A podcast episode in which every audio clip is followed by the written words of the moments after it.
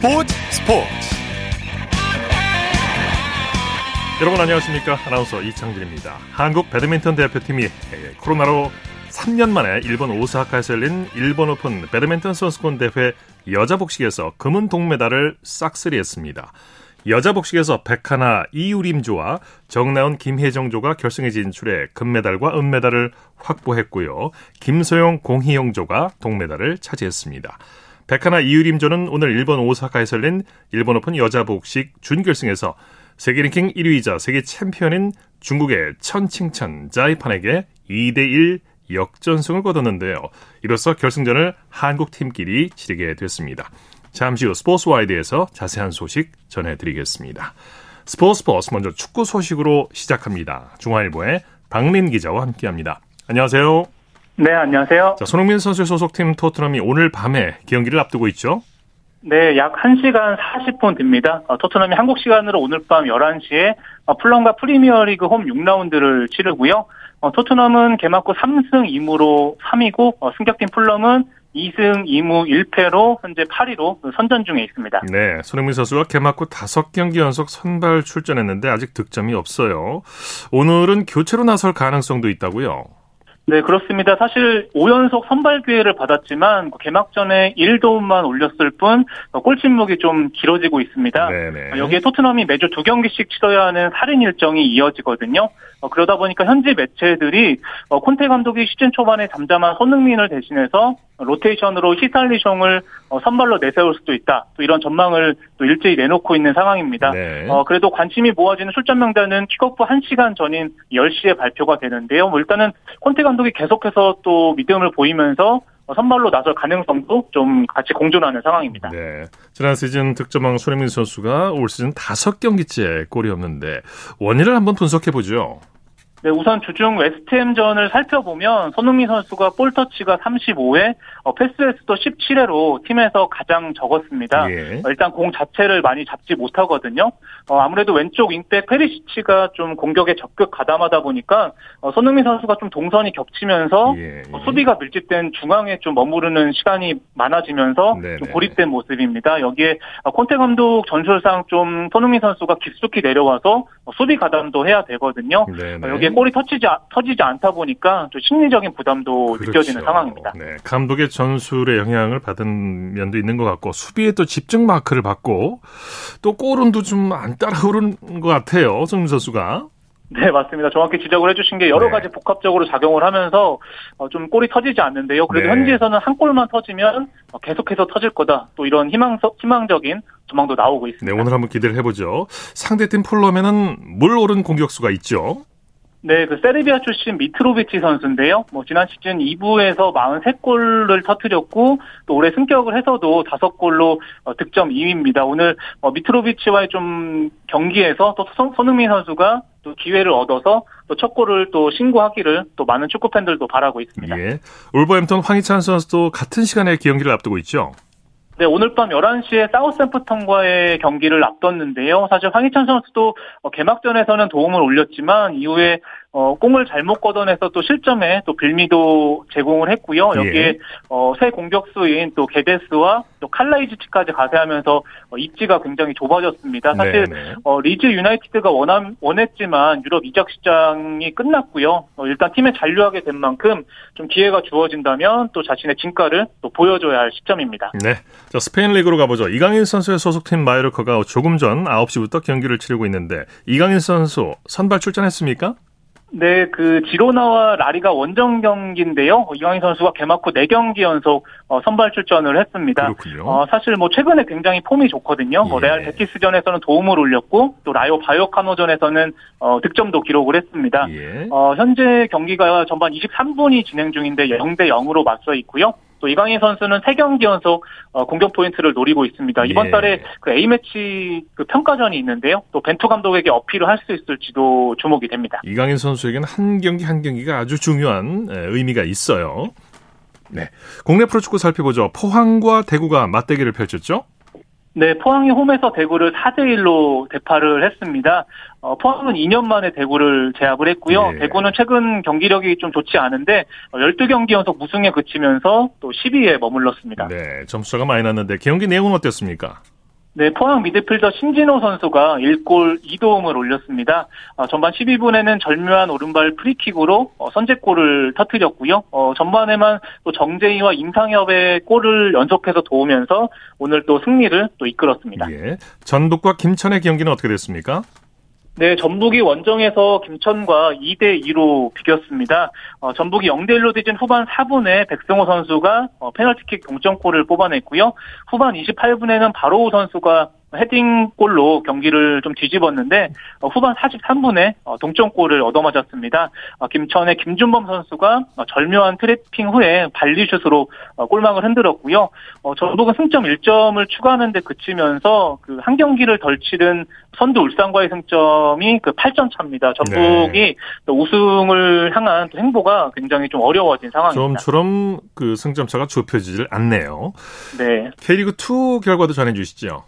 네, 광주가 그 김포를 2대 1로 꺾었는데요. 후반 추가 시간에만 두 골을 몰아쳤습니다. 네, 네. 어, 후반 46분에 아론 선수가 헤딩 동점골을 뽑아내고 어, 경기가 끝나가던 후반 추가 시간 4분에는 또 이건희 선수가 헤딩 역전골까지 뽑아내면서 어, 대역전극을 또 거뒀는데요. 어, 광주는 21승 9무 4패, 승점 72점으로 2위 안양과의 승점을 13점 차까지 좀 벌리면서 계속해서 독주 체제를 이어갔고요. 네네. 부천은 충남 아산을 3대 0으로 꺾고 3위로 올라섰습니다. 네.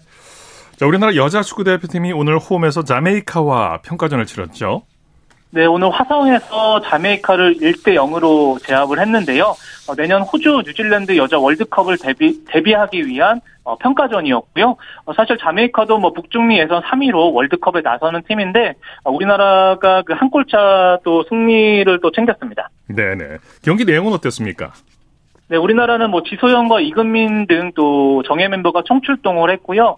어, 전반 13분에 이민아 선수가 왼발 중거리 슛을 쐈는데 아쉽게 홈포스트 맞고 나왔거든요. 네네. 그런데 문전세 도한 최우리 선수가 왼발로 차 넣었습니다. 네. 어, 최우리 선수는 최근 A매치 6경기에서 4골을 몰아치면서 또 주포로 어, 자리매김을 했고요. 네. 어, 우리나라가 또 피지컬이 좋은 자메이카를 상대로 과감히 좀 몸을 던지는 적극적인 모습을 보였는데 우리나라의 그 콜린벨 그 대표팀 감독도 이 점을 좀 칭찬을 하면서 선수들에게 또 만족하는 모습을 보여줬습니다. 네. 그 밖에 국내외 축구 소식 전해주시죠.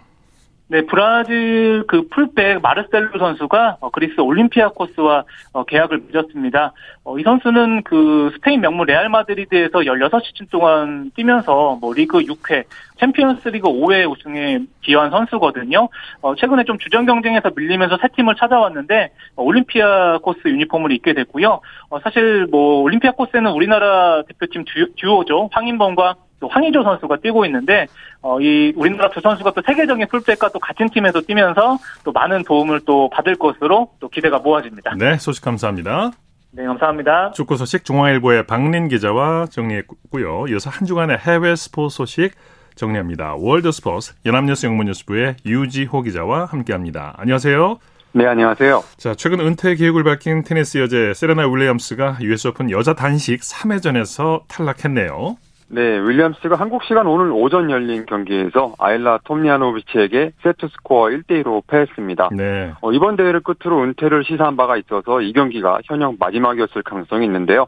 앞선 여자 복식에서는 언니 비너스와 팀을 이뤘지만 1회전에서 떨어졌습니다. 어, 세리나 윌리엄스는 메이저 대회 단식에서 통산 23번이나 우승해 이 부분 2위 기록을 갖고 있고요. 또 백인들의 전유물로 여겨지던 테니스에서 흑인 선수로 20년가량 최강자로 군림해 이 스포츠 역사의 한 페이지를 장식한 선수죠. 네네. 또 이날 경기에선 2만여 팬들의 일방적인 응원을 받았는데요. 1세트를 내주고 2세트에선 게임 스코어 4대 0으로 앞서다가 5대 5로 따라잡힌 뒤인 타이브레이크 끝에 힘겹게 승리했지만 그만 체력이 떨어진 3세트에서는 힘없이 무너지면서 3시간 5분 접전 끝에 패하고 말았습니다. 네네. 윌리엄스의 향후 계획은 어떻게 되나요? 네, 이 경기에서 패한 뒤 코트에서 가진 인터뷰에선 어, 다시 경기에 나올 것 같지는 않다면서도 또 사람 일은 모르는 것이다 이런 말을 하면서 여운을 좀 남겨뒀는데요.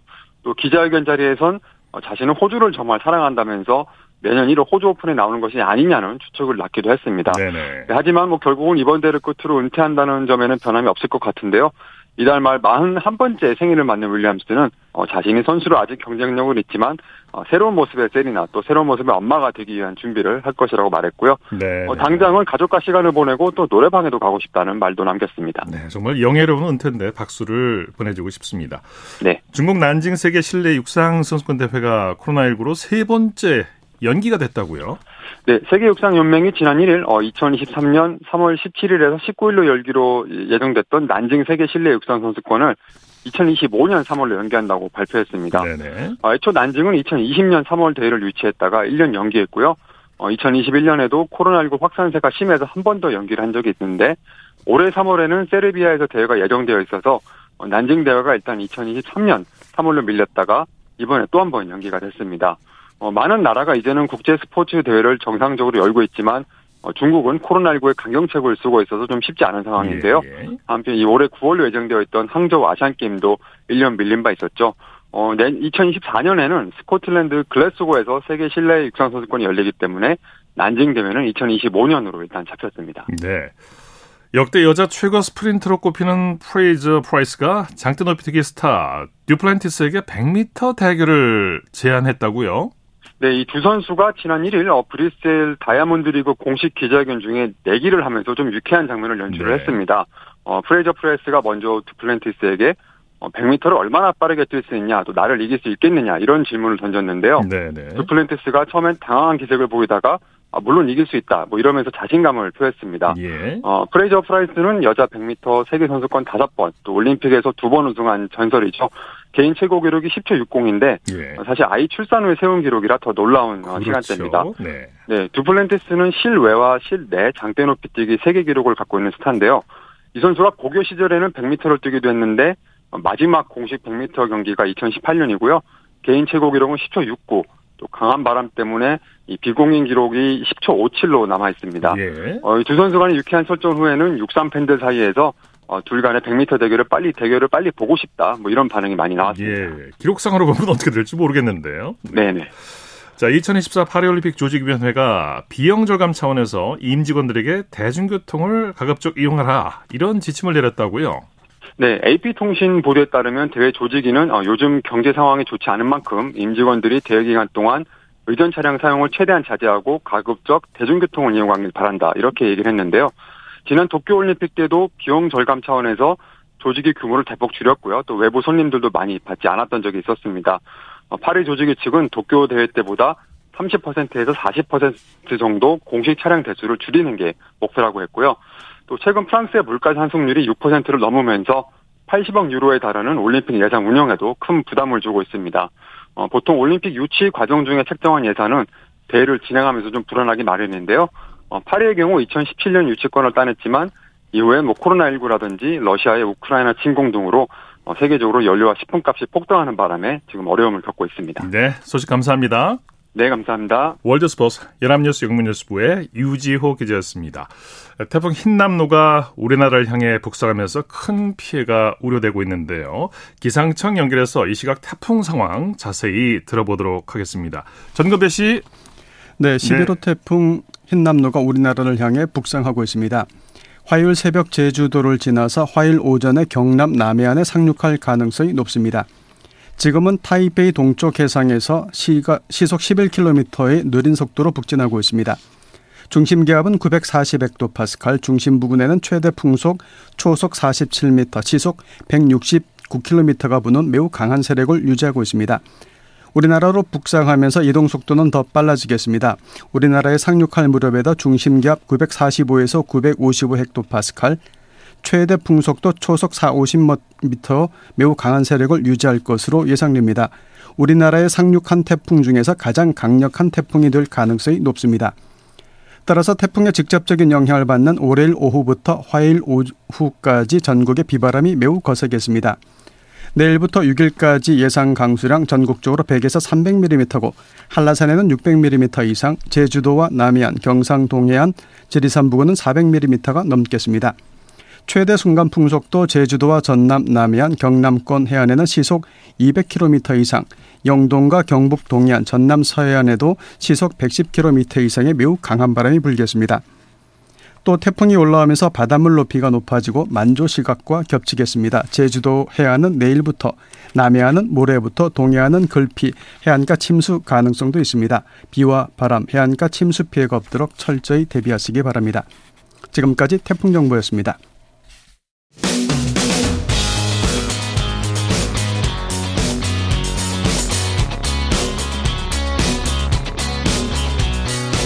따뜻한 비판이 있습니다. 냉철한 분석이 있습니다. 스포츠 스포츠 네, 역대급 규모의 태풍이 우리나라를 향해 북상하고 있습니다. 큰 피해가 우려되고 있는데요. 각별한 주의, 대비하시기 바랍니다. 토요일 스포츠 스포츠 생방송으로 함께하고 계십니다. 9시 36분 지나고 있습니다. 이어서 스포츠 스타들의 활약상을 살펴보는 스포츠를 빛낸 영웅들 시간입니다. 정수진 리포터와 함께합니다. 어서 오십시오. 네, 안녕하세요. 오늘도 지난 시간에 이어서 축구 구자철 선수 이야기죠? 네, 오늘은 구자철 선수의 클럽 활동을 함께 해볼 건데요. 2007년 K리그 드래프트 3라운드에서 제주 유나이티드의 지명을 받고 입단했습니다.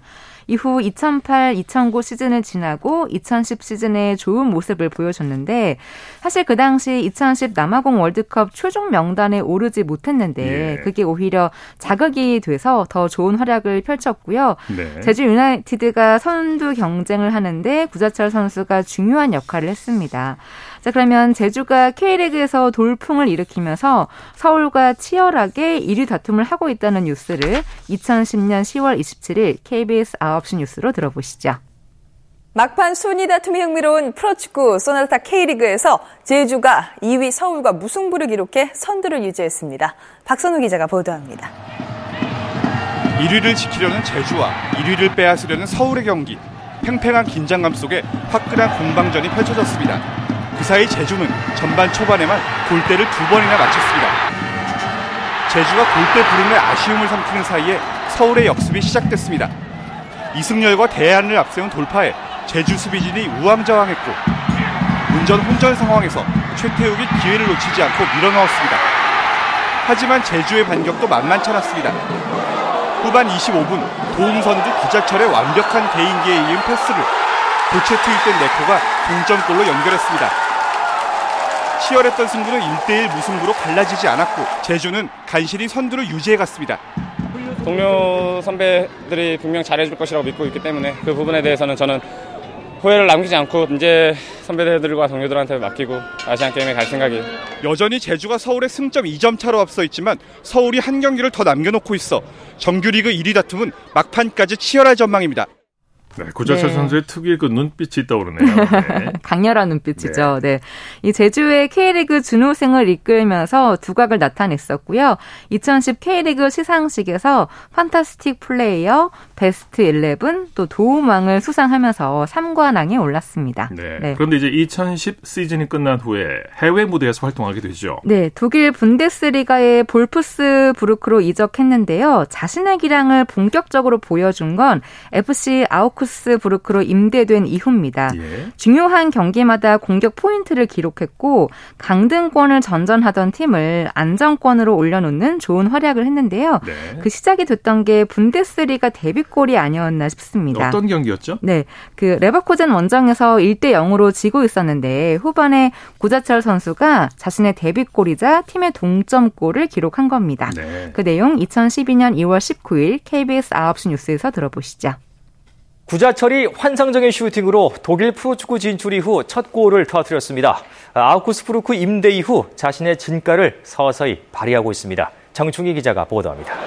구자철이 드디어 감격적인 독일 데뷔골을 터뜨렸습니다. 강호 레버쿠젠과의 원정 경기. 구자철은 1대 0으로 끌려가던 후반 5분 그림 같은 골을 넣었습니다. 멜더스의 감각적인 패스를 환상적인 골로 연결한 작품이었습니다. 지난해 1월 독일 진출 후 25경기 만에 나온 독일 무대 첫 골입니다. 새로운 팀의 둥지를 틀자마자 상승세를 타고 있다는 점이 특히 고무적입니다. 볼프스부르크에서는 좀처럼 기회를 잡지 못하던 구자철은 올해 아우크스부르크 임대 이후 두 경기 연속 풀타임을 뛰며 진가를 보여주기 시작했습니다. 지난 니른베르크전에서 골대를 맞추는 인상적인 슈팅에 이어 데뷔골까지 터뜨려 더 많은 기회를 얻을 것으로 보입니다. 네, 네, 사실 이 경기에서 팀은 4대 1로 졌지만 구자철 선수 개인적으로는 좋은 계기가 됐던 그런 경기가 아니었나 싶고요. 네. 실제로 그 시즌에 공격 포인트에 있어서는 팀 내에서 1, 2위를 다툴 정도로 좋은 활약을 펼쳤습니다. 그렇게 볼프스부르크, 아우쿠스부르크, 마인츠 등을 거치면서 분데스리가에서만 총 211경기를 뛰었는데요. 이 기록은 차범근 선수의 308경기에 이어서 한국인 으로서는 분데스리가 최다 출전 2위에 해당하는 기록이라고 합니다. 네. 네. 그리고 구자철 선수가 독일에서도 공부를 참 열심히 했다고 하죠. 네. 최신 훈련 기법과 연령별 훈련법 또 전술 전략의 트렌드 변화를 민감하게 느끼면서 공부했고요. 특히 자신의 몸 관리를 위해서 직접 만든 스트레칭으로 훈련 전에 몸을 풀었다고 합니다. 네. 선수 훈련법부터 전술 전략, 구단 운영과 경영에 이르기까지 독일에서 축구로 배울 수 있는 모든 것을 자신의 것으로 만들었던 거죠. 네. 네. 이 분데스리가에서 활동한 이후에 카타르 리그로 진출하게 되죠. 네, 8년간 독일 모델을 누빈 후에 카타르에서 새 출발을 합니다. 알 가라파 SC와 알코르 SC에서 뛴 후에 2022 시즌부터는 다시 K리그로 와서 제주 유나이티드에서 뛰고 있는데요. 네. 그래도 카타르 리그에서의 경험을 토대로 이번 2022 카타르 월드컵에서는 많은 이야기를 전해줄 것 같습니다. 네. 네. 현지 경험이 해설에 많은 도움이 되겠죠. 맞아요. 지난 2021년 11월 22일 KBS 9시 뉴스에서는 구자철이 소개하는 카타르 월드컵이 소개됐는데요. 자세한 내용 들어보시죠. 지금 제 옆에 보이는 이 쌓여있는 컨테이너 박스들은 내년 카타르 월드컵에서 선수들이 누빌 축구 경기장입니다. 카타르 월드컵은 이렇게 기존에 경험해보지 못한 월드컵이 될 것이다 라고 카타르 리그에서 뛰고 있는 구자철 선수가 소개했는데요. 박주미 기자가 동행 취재했습니다. 여기 보면 진짜 컨테이너예요. 공항에 나오자마자 첫 번째 월드 경기장이에요. 구자철이 소개한 카타르 월드컵의 자랑 일명 컨테이너 경기장입니다. 탄소 절감 월드컵을 표방해 해체하기 쉬운 컨테이너로 만든 뒤 대회 뒤 건설 자재는 모두 저개발국에 기증할 계획입니다. 월드컵을 두 차례나 경험한 구자철에게도 새로운 점은 이른바 컴팩트 월드컵. 카타르 중심에서 모든 경기장을 30분 안에 다 갈 수 있거든요. 그런 거를 따지면은 얼마나 많은 사람들이 이 경기장 주위에 또 이 도시 안에 빼곡히 있겠습니까? 아, 이때까지 없었던 월드컵이 나올 거라고는 저는 확신하거든요. 국가대표에서 은퇴한 구자철은 벤투 감독에게 베이스캠프 선정에 대한 의견을 전하기도 했습니다. 아주 긍정적인 거는 수비 미드필더 뭐 공격의 핵심 선수들이 핵심으로 자리를 잡고 있고 이란전이나 유해전 같은 경우에는 이제 딱 뭔가 알을 깨고 딱 나온 순간이라고 생각을 하고 있고 네, 그런 생각을 해봐요 저기 관중들이 꽉 차 있을 거고 그러면 설레죠 스탭들이랑 선수들이 뭔가 환희에 가득 차 있고 뭔가 할 수 있다라는 기운이 가득한 라카롬이 되면 좋을 것 같아요 도하에서 KBS 뉴스 박주미입니다. 네, 이번 2022 카타르 월드컵에서 저희 KBS 해설위원으로서 예. 후회 없이 잘 뛰고 오면 좋겠고요. 예. 앞으로 지도자와 행정가로도 포부가 큰 만큼 한국 축구의 미래를 위해서 힘써 주시길 바랍니다. 네, 네. 스포츠를 빛낸 영웅들 정수진 리포터와 함께했습니다. 수고했습니다. 네, 고맙습니다. 쳤다 하면 홈런이고 슛 것이 바로 손에 잡힌 우승 트로피. 목에 걸린 그 배달 너와 내가 하나 되는 그것이 바로 그것이 바로 그것이 바로. 꿈꾸던 스포츠. 꿈꾸던 스포츠. 꿈꾸던 스포츠. 토요일 스포츠 스포츠 생방송으로 함께하고 계십니다. 지금 시각 9시 44분 지나고 있습니다. 이어서 다양한 종목의 스포츠 소식을 전해드리는 스포츠 와이드 시간입니다. 이에리 리포터와 함께합니다. 어서 오십시오. 네, 안녕하세요. 자, 18세 이하 남자 농구 대표팀이 일본에 짜릿한 역전승을 거두면서 무려 22년 만에 아시아 최정상에 올랐어요. 네, 지난달 28일 일요일에 이란 테헤란에서 열린 제26회 국제농구연맹 18세 이하 아시아 남자 선수권 대회에서 우리나라 18세 이하 남자 농구 대표팀이 정상에 올랐습니다. 이번 대회에서 28득점, 맹활약을 펼친 이주영 선수는 MVP에 오르면서 새로운 스타의 또 탄생을 알리기도 했는데요. 네. 지난달 29일 월요일 KBS 9시 뉴스입니다. 4쿼터 일본과 팽팽한 동점 상황. 이주영의 패스를 받은 이해솔이 경기 종료 23초를 남기고 결정적인 레이업을 성공합니다.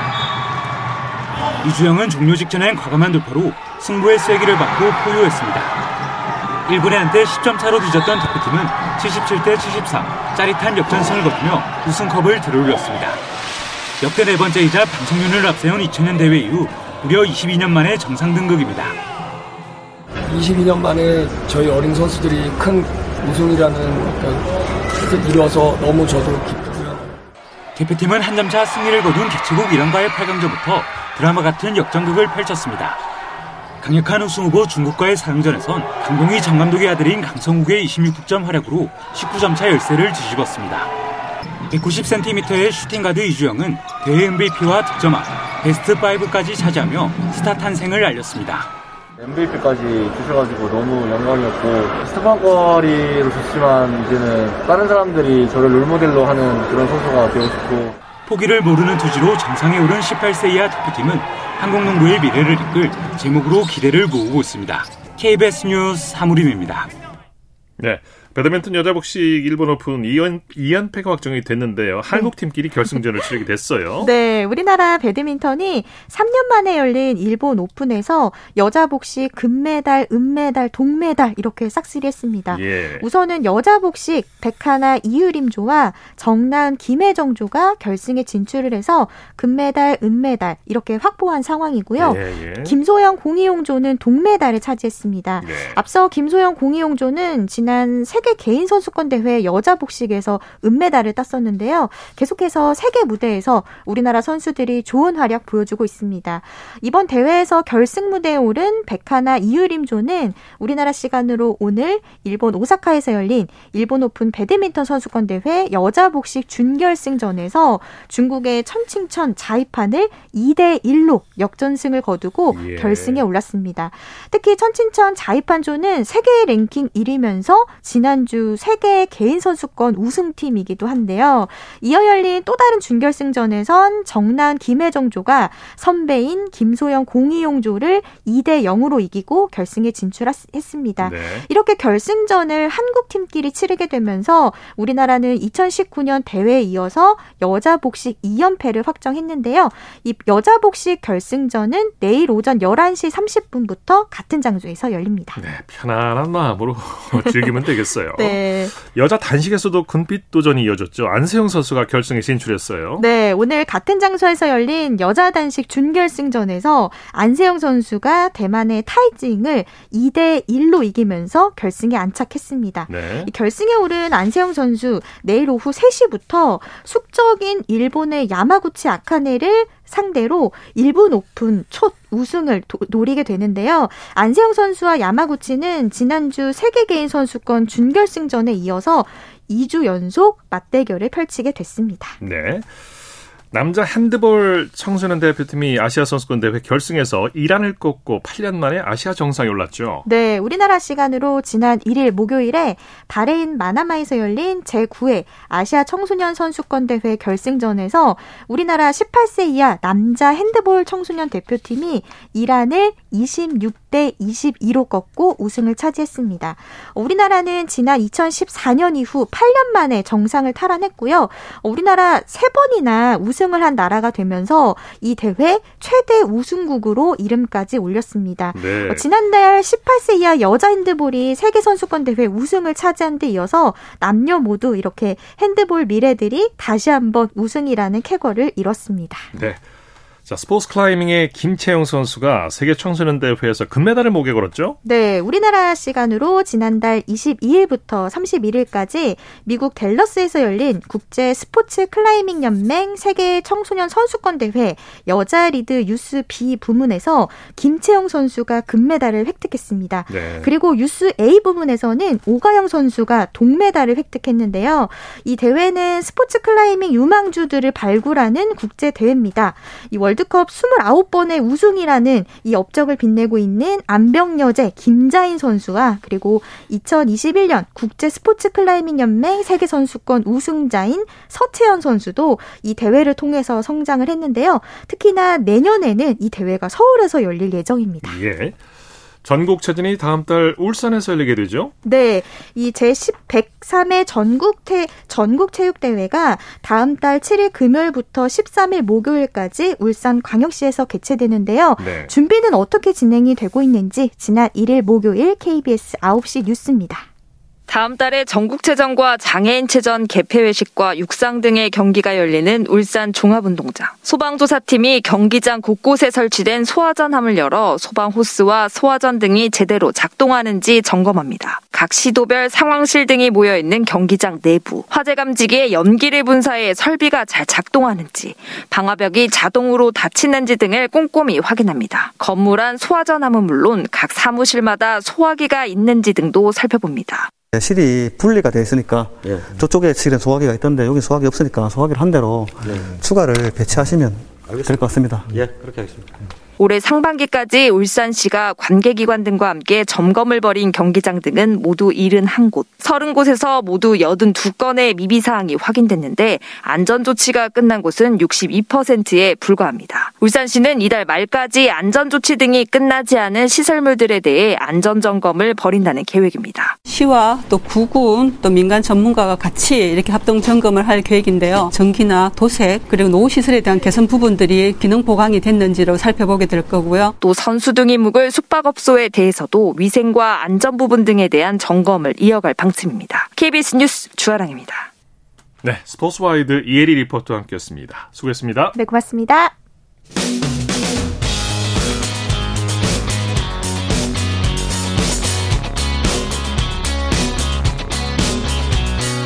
따뜻한 비판이 있습니다. 냉철한 분석이 있습니다. 스포츠 스포츠 이어서 프로야구 소식입니다. 스포츠 서울의 윤세호 기자와 함께합니다. 안녕하세요. 안녕하세요. 오늘은 비로 4경기만 열렸네요.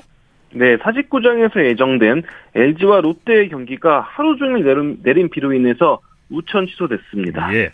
먼저 인천으로 가보죠. 키움이 선두 SSG를 상대로 짜릿한 역전승을 거뒀네요. 네, 인천 SSG 랜더스 필드에서 열린 1위 SSG와 3위 키움의 경기에서는 키움이 2대 1로 승리하면서 5연승에 성공을 했습니다. 네. 어, 키움 선발 한현희 선수가 SSG 타선을 잠재웠죠. 그렇습니다. 오늘 한현희 선수가 1군으로 이제 복귀를 해가지고 어, 선발 등판에서 6이닝 1실점으로 시즌 5승째를 거뒀습니다. 사실 한현희 선수가 올해 2구생만 무려 7번을 했어요. 그러니까 거의 뭐 1, 2군을 오가면서 굉장히 예. 힘든 시즌을 보냈는데 네네. 그래도 오늘 정말 필요한 순간에 키움의 든든한 지원군이 됐습니다. 네, 타선도 아주 잘해줬죠.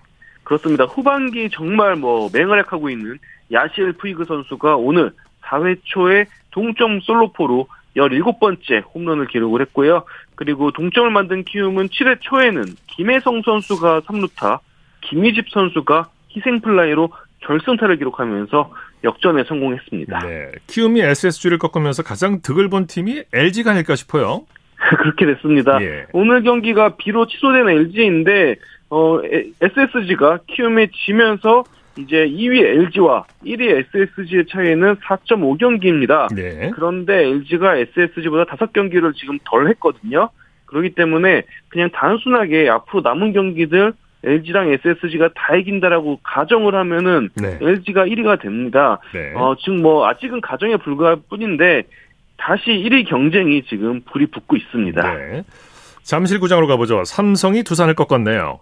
네, 잠실구장에서는 삼성이 두산에 4대 1로 승리했습니다. 예. 그러면서 삼성이 8위, 두산이 9위가 됐습니다. 네, 삼성 선발 박정현 선수 어, 이 13연패를 끊고 드디어 시즌 첫 승을 거뒀죠. 백정현 네, 선수죠. 네네. 네네. 백정현 선수가 정말 힘든 올 시즌을 보내고 있었어요. 뭐 정말 길었던 연패 늪에 빠져 있었는데 네. 오늘 6이닝 무실점으로 호투했습니다. 백정현 선수가 작년에 14승을 올린 투수거든요. 그런데 올해는 이제서야 첫 승을 올렸습니다. 예. 무려 315일 만에 승리입니다. 타선이 백정현 선수를 도와줬죠. 네, 오늘 삼성 타자들이 활약을 했습니다. 특히 피렐라 선수 3회에 2점 홈런으로 올 시즌 24번째 홈런을 쳤고요. 강민호, 강한울, 김현준 선수도 멀티히트로 활약을 했습니다. 네. 어, KT는 기아를 꺾고 연패 탈출에 성공했네요. 예, KT는 광주 기아 챔피언스 필드에서 열린 기아와 경기에서 5대 1로 승리하면서 2연패에서 탈출했습니다. 네. 기아는 오늘 패배로 다시 이제 시즌 전적이 58승 58패 1무 다시 5할 승률을 마쳤습니다. 네, KT가 아주 짜릿한 역전 드라마를 썼어요. 예, 7회까지는 기아가 1대 0으로 앞서고 있었는데요. 8회에 KT가 역전을 했습니다. 어, KT는 배정대 선수의 적시타로 동점을 만들고 박병호 선수의 결승타로 역전을 성공을 했고요. 또 9회 초에서 9회 초 말로에서 배정대 선수가 적시 2타점 그리고 박병호 선수가 또 적시타를 치면서 KT가 5대 1로 앞서가며 승기를 잡았습니다. 네, 양팀 선발이 아주 뜨거운 투수전을 벌였지요. 그렇습니다. KT 선발 투수 데스파이네 선수 오늘 7이닝 1실점으로 올 시즌 최고의 투구를 펼쳤고요. 어, 패배는 했지만 기아 선발 투수 파노니 선수도 7회까지 무실점으로 활약을 했습니다. 네. 하나와 NC의 경기는 어떻게 됐습니까? 네, 대전에서 열린 하나와 NC 경기에서는 하나가 7대 3으로 승리하면서 5연패에서 탈출을 했습니다. 네, 경기 내용 정리해 주시죠. 네, 사실 오늘 NC 선발 투수가 에이스 구창모 선수였어요. 그래가지고 선발 투수 매치업만 보면은 NC가 유리하지 않을까 싶었는데 한화가 반전을 이뤘습니다. 예. 어, 지금 뭐 신인왕에 도전하고 있는 한화 김인환 선수 4회 결승 적시타를 쳤고요. 한화 노시환, 장진혁 선수도 멀티히트 3타점으로 활약을 했습니다. 무엇보다 오늘 하나 선발 투수인 남지민 선수 5이닝 무실점으로 첫 선발승을 거뒀습니다. 네. 자, 코리안 메이저리그 소식 살펴보죠. 김하성 선수 4경기 연속 안타 행진을 이어가고 있네요. 네, 샌디에이고 김하성 선수 오늘 LA 다저스와의 경기에서 8번 타자 유격수로 출장을 했고요. 예. 4타수 2안타로 활약을 했습니다. 그러면서 어, 타율이 2할 6푼이 됐는데 5월 1일 이후에 최고 타율로 다시 올라섰고요. 샌디에이고 또한 7대 1로 다저스에 승리를 거뒀습니다. 네, 소식 감사합니다. 네, 감사합니다. 프로야구 소식 스포츠 서울의 윤세호 기자와 함께했습니다. 스포츠 단신 전해드립니다. 우리나라 여자 태권도 경량급 기대주인 강보라 선수가 프랑스 파리에서 열린 월드 태권도 그랑프리 시리즈의 첫 출전에 동메달을 따냈습니다. 자, 스포츠 스포츠 오늘 준비한 소식은 여기까지고요. 내일도 풍성한 스포츠 소식으로 찾아뵙겠습니다. 함께해 주신 여러분 고맙습니다. 지금까지 아나운서 이창진이었습니다. 스포츠 스포츠 As the sun goes down in front of me, reminds me where I wanna be. With you and you alone. Pull me in like you were made for me. I'm losing faith in gravity. And I just need to let you know.